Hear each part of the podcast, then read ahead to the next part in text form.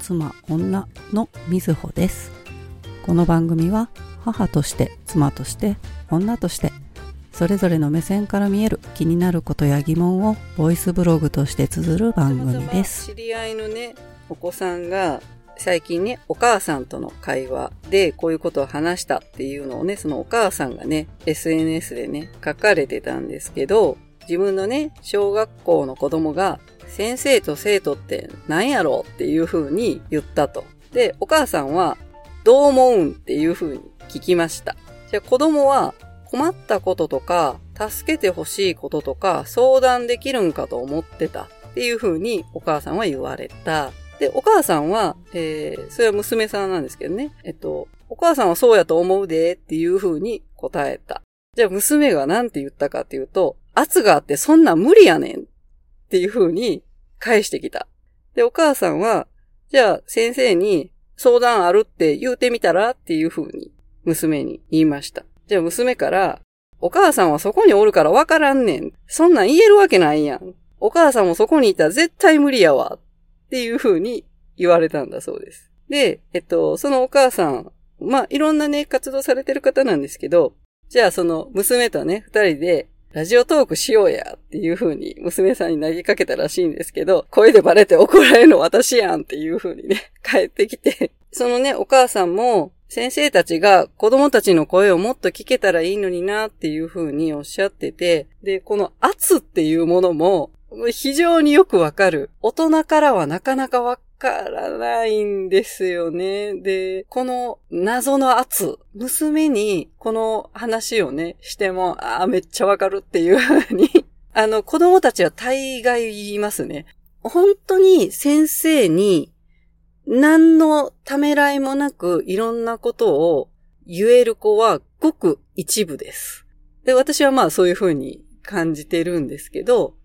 で、先生と、なんていうのかな、こう、ざっくばらんにほいほいってこう会話ができる状態の子っていうのは、おそらく先生と感性はちょっと近いのかなという気はします。でもそれも本当に一部の子で、大半は先生の顔色を伺ってます。とっても伺ってます。本当に今の先生ってすごく優しい言い方するし、まあ実際ね、親のいるところと子供の前とでは、まあ違うね、顔もあるだろうとは思いますけど、まあ親の私が見てても、すごく子供たちにも丁寧に言ってくれてるんだなと感じるところは多々あるけれども、なんていうのかな。本当に、まあ、ううちの子たちの場合なんか特にね、こう、学校に行かないっていう子が出現した時に、先生たちの対応って、ほんとこう、腫れ物に触るような感じの対応が始まるんですよね。いや、まあ、それもわかる、わかるんです。で、まあ、それは、まあ、初、初期というかね、あの、まだ行かないまで行ってない頃、なんか先生だからそれこそちょっとした相談をしたいとか、ちょっと聞いてほしいとか、いうことがあったとしても言えない。で、その言えないっていうのは、先生たちはね、いつでも相談してねみたいな、もうすっごい優しい感じで子供たちに言ってるんですよ。決してなんか怖い言い方でね、なんか言ってるとかは多分ないんですよね。ないんですよ。で、私がその、まあ、娘が小学校入ってからずっとずっとその先生たちを見てて、感じることは、まあそれは小学校もそうだし、中学校もそうなんですけど、なんか自分たちが、えっと、何でも話してねって言ったら、子供たちは素直に話してくれるだろうという感覚あるのかなというふうには感じてて、なんだろう、この圧、圧っていうものを先生が認識してないんですよね。で、この子供たちが感じてるこの圧が何なのかっていうのは、もう日々の生活の中で、とっても積み重なっていってるものかなというふうに、まあ私はね、そこにいないから推測でしかないし、娘たちから話を聞きながら思うことですけど、なんだろう、なんか対等な感じがやっぱりないんですよね。すごく先生たちも意気込んでくるんですよね。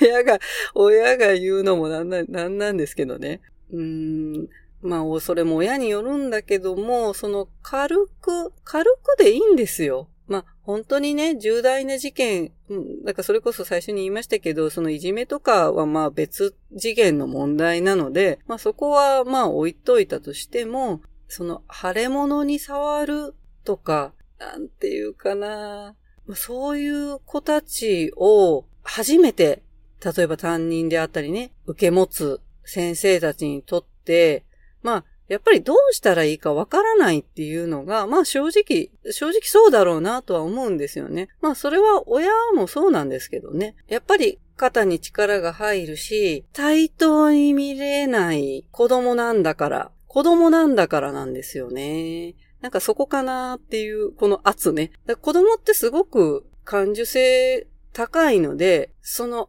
圧っていうのを言葉でね、言葉で本当はこれは表しづらいなって思うんですけど、何の圧かって言われると、だからこの娘さんがそこにいないとわからないっていう風に言葉にしたのもすごくわかるんですよね。それ以外に言いようがない、表しようがないなぁと私も思います。なんとか今、こういう感じっていう表現できないかなって考えても出てこないんですよね。なんか例えて言うならもうパッと出ないんですけど、それは本当に子供たちって先生の様子、その日の機嫌、すごく伺ってるんですよね。もう親以上に伺ってるんじゃないかなと思います。なんかそういうね、先生のご機嫌伺いのことを何とかって言うらしいんですけどね。初めてそれを娘から教えてもらった時は、そんな風に言うんだ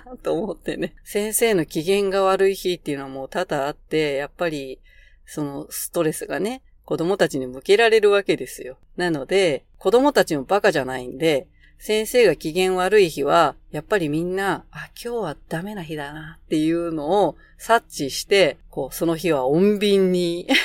平穏に過ごせるようなね、自分たちもね、やらかしちゃいかんと。すごくその先生にご機嫌を伺いながら一日過ごすということはすごく多いらしく、まあそういうところかなと思います。そういうことを感じながら毎日学校生活を送らないといけない、その教室という中での環境で起こってる先生からの圧。なんか昔こう先生がガって、私たちね、頃とか先生がガって怒ったりとか、まあほとんどね、そんなガって怒る先生も、まあ少ないですからね。あの、まあ、先生たちのね、大変さもわかるんですけどね、あの、すごくややこしい生徒も中にはね、まあいるんでね。まあだけど、大半みんなね、先生に気遣って、その、その圧を取っ払えたらいいんですけどね。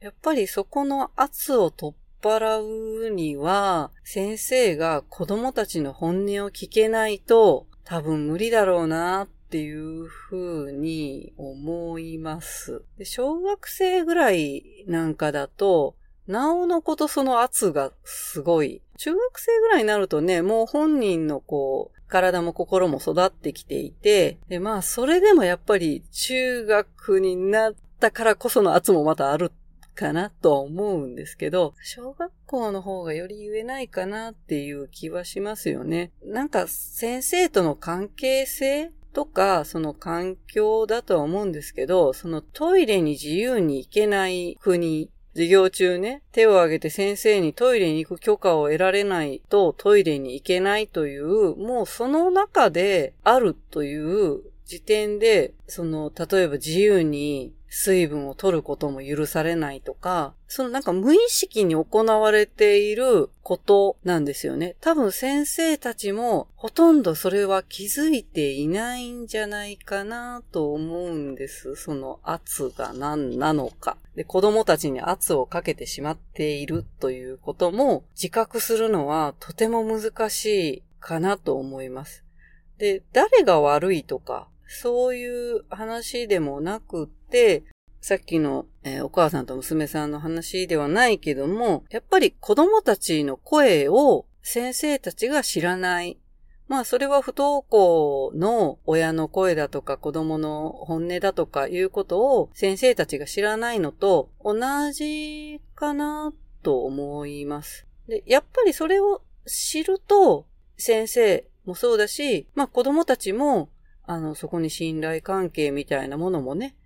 出てくるのかなっていうふうに思ったりはしますね。中1のね、その息子にもそうだし、今小学校ね、2年生の息子に対してもそうなんですけど、どちらも学校の先生から最近やりとりしてて、また言われたのは、しばらく頑張ってきてくれてたのにねっていう風に言われるんですよね。だからちょっと頑張ってきてくれたらねっていう風にえっと、保護者である私に言うわけですね。頑張ってきてくれてたんですけどね。あ、そうですかねって思ってて、あの、頑張っては言ってないです。えっと、まあまあ確かにね、行きたくないとは思ってると思うんで、本心は。そういう意味では、まあ多少頑張って行ってるところはあるかとは思うんですけど、行ってもいいし、行かなくてもいいよという環境で息子たちがね、いるので、別に学校に行ってる日頑張って行ってるかって言われると、特に頑張っては行ってないんですよね。今日行こっかなっていう感じで、まあ今日行ってもいいかな、この授業だったら、とかね。あ今日友達と喋りたいし行こうかな、とか。そんな感じのレベルなんですよね。でも、先生たちからは、頑張ってきてたんですけどねってすごく残念そうに言われるんですよね。で、個人的には、まあ、私、ちょっとね、発想が飛んでるんで、あ、先生ってそういう風に見るんだな、とか、あの、見えてるんだなっていう風に思うだけなんですけど、これを不登校に悩んでいる親御さんが言われたとすると、まあ、当たり前の言葉なんですよ。頑張ってきてたのにねって言われると、頑張っていかないとダメなんだっていう思考が湧いてくるんですよね、保護者側に。多分ね。学校は頑張っていかないといけないのかという気持ちに意識してなくても、多分深層心理できっとそういう気持ちがすり込まれるなぁと感じてて、だからなんか安易に使われるんですけど、実はあのその頑張ってきたねとか、頑張ってきたねっていう言葉が本当にいいのかどうかっていうのは、ちょっと疑問なんですよね。で、それってその言葉ってあの子供にも親にも実は負担になるんじゃないかなという気もしてて、先生たちは多分私に対して頑張ってきていた息子さんということを伝えたいというかね、まあちょっと褒め言葉的なニュアンスを含めて頑張ってきてたんですけどねっていう風におっしゃったのではないかと推測するんですけど、いや、頑張っていませんと。そもそも学校は頑張っていくところなんでしょうか？という感覚なんですよね、私。頑張っていかないといけない場所って何ですかって思ってて、だから壊れるんですよ。頑張っていかないといけない場所に頑張って生き続けるから壊れるんです。だからそこが楽しい場所であれば、何ら頑張る必要はないのではないですか？っていうふうに思ってるんですけど、まあ、あんまりね、あの、まあ、一生懸命、あの、先生たちもね、一生懸命考えてやってくださってるんで、こう、そういうふうにね、あんまりお伝えしてもなーって思ってそこまで言わないんですけど、人間ってね、単純なんで、楽しければ何にも言わなくてもやるし、行くし、楽しいと思う場所だったら行きますよね。で、これ楽しいからやってみたいと思ったらやりますよね。で、まあまあ、あの、ね、そこにちょっとした勇気がいったりとか、そういうことはあると思うんですよ。で、だけど、そこが楽しいって感じない、なんか辛さを感じるからいけないんですよ。ということを先生がだったこれ理解なかなかできないんですね。だから安易に頑張ってきてたんですけどねっていう、その頑張ってという言葉を使えるんだと思うんですよね。いや、頑張らなくていいんですよと。もう頑張ってきた結果、今なんで、その学校にね、行けないとか、行きたくても行けない、えー、行かないとしてる子供たちに対して、頑張るはいらないんじゃないかなって思います。まあ、それは別に、えー、そういう子供たちだけに対してじゃなくて、普通にね、学校に来てる子たちもそうかなと思うんですよね。楽しいか楽しくないか。まあそれは時にはね、楽しくない時もありますよ。人間だしね。いろんな気分の時もあるし。だけどずっと楽しくないところに生き続けるって、子供にとってどれだけ負担になるだろうな。まあそれをね、普通に親世代はやってきたというか、まあ我慢するのも普通だったし、子供たちもそれは我慢できるだろうって親も思うわけですよね。だけど、なかなかそこも言葉にはでしづらいところではあるけれども、本当にそれは我慢しないといけないことなのかという疑問に子供たちが気づき始めているように私は感じているんですよね。それはもうあの、社会全体としてそういうふうに見ています。あの、不登校の子がすごく増えてきたとかいうのは、我慢できない子が増えたとかいろんな見方があるとは思うんですけど、そもそもその我慢が必要だったのかとか、与えられる教育そのものが本当に子供たちにとっていいのかとか、で、それをいち早く子供たちが感じて、無理なんだっていうことを表し始めたのかなという、まあ一つのね、あの、推測ではありますけど、まあその頑張るとかね、まあ大人も、まあ子供も同じなんですけど、頑張ることは必要だと私も思ってます。いろんなことをね、まあやってきて、だけど、まあ子供たちにね、言うのは、頑張ってやるのは自分が好きなことのためだけに頑張りなさいねっていう風に言ってます。そこに目的があれば頑張れるんですよ。自分の好きなこと。まあ、基本自分が好きだと思うこととか目的があれば、そこまで頑張ってるという認識は多分ないんでね。楽しめてやってるうちの範囲だと思うんですよね。だけど、そうじゃなくって、ただただ頑張りなさいとか言われると、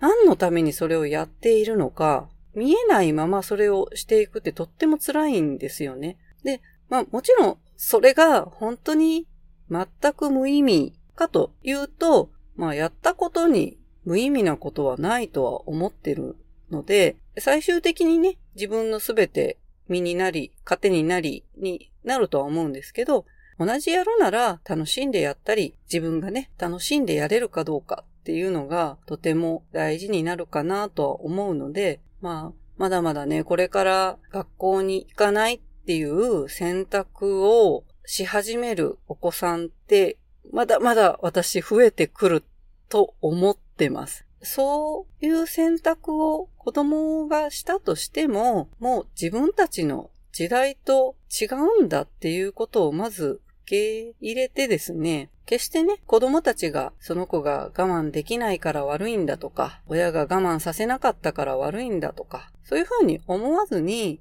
きっと子供たち一人一人のね、個性が発揮できる形がね、見えてくる時が来ると思うので、まあ今悩んでるね、保護者の方とかね、たくさんいらっしゃるかなとは思うんですけど、え実際、私自身もまだね、小学生、中学生、長女も含めてね、まだ人生どうなるか全くわかりません。非常に身内からも、えー、反対されて、子供たちも辛い思いをしました。自分のおじいちゃんやおばあちゃんたちにね、それを受け入れてもらえないっていう中で辛い思いをして、で、まあでもそれも子供たちにはそれも仕方がないよっていうふうに話してて、おじいちゃんとかおばあちゃんの世代は、もちろん私たちをその育ててきた世代になるわけですけど、まあ選択肢がなかった時代でもあるし、人と違うことをするなんてもってのほかだという中で、そもそも生きてきた人たちなので、で、あなたたちは違うこと、まあそれは子供たちの世代の中でもまだまだ違うことではあるけれども、今そのね、いろんなものが変わっていきつつあるところなので、あなたたちが社会に出た時に実際ひどいことをまた言われたり、辛い言葉をね、かけられたりとかいうことがあるかもしれない。それはたまたまおじいちゃんとかおばあちゃんとか身内にいただけであって、社会っていう全体の中から言うと、もちろんそれは社会に出たら、そういうことは往々にして起きるだろうから、今みんなと違う生き方をするっていうのは、まあ、ある程度それは覚悟しとかないとダメだねっていうは言ってます。まあそれもね、社会勉強のうちかなと思うので、本当にね、それを理解してもらおうって、もう本当なら一番近い人に理解してほしいところではあるんですけど、やっぱりね、もうそこは世代間ギャップもあって、そこを認めると、自分たちがやってきた子育てとか、いろんなことを否定することにつながりかねないんですよね。じゃあ私たちが信じてやってきたことは一体何だったのかという話になってくるので、みんなあの、受け入れたくはないんですよね、それをね。だからその受け入れたくない事実をいかに受け入れるか。まあそれはだから学校へ行かなくなった子供たちを見始めた親たちもそうなんですけど、今までやってきたことをいかに事実を、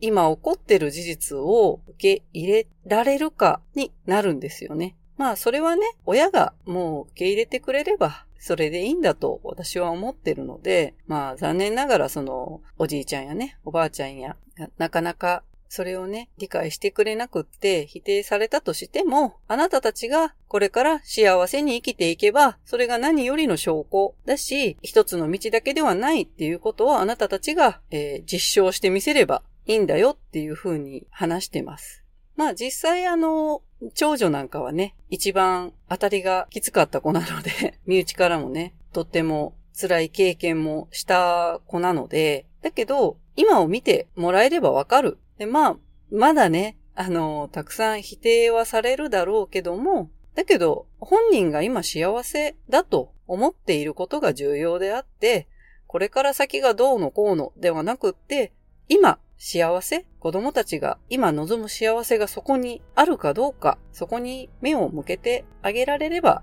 それでいいかなと思います。また時折ね、こういうお話をできたらいいなと思いますが、まあちょっと近況報告みたいなね、話になりましたけど、また皆さんのお役に立てればいいなと思います。同じようにね、我が家のね、パターンをまあ、一、その不登校という中のね、一つの一パターンのお話であって、みんながこうだということはないんですけど、まあ同じね、経験をしている人たちにとっては、とてもあの、また力の枠部分にもなるかなと思いますので、もし同じね、経験とか体験とかありましたら、ぜひお便りフォームからお便り送ってください。いろんな方がね、聞いてくださってると思うので、保護者側の目線とかね、実は先生とお話がしたいって私はずっと思ってて、いつか、ポッドキャスト内でね、先生の立場の人とゲストを迎えてね、お話できる機会があればなぁなんて思ってます。まあ皆さんのね、えっと、体験なんかもあれば、ぜひ、また送ってください。最後まで聞いてくださってありがとうございます。母、妻、女では皆さんからのご意見、ご感想をお待ちしております。送ってくれるととっても嬉しいです。励みになります。詳細は概要欄をご覧ください。Twitter へのコメントもお待ちしております。それではご機嫌な一週間をお過ごしください。さようなら。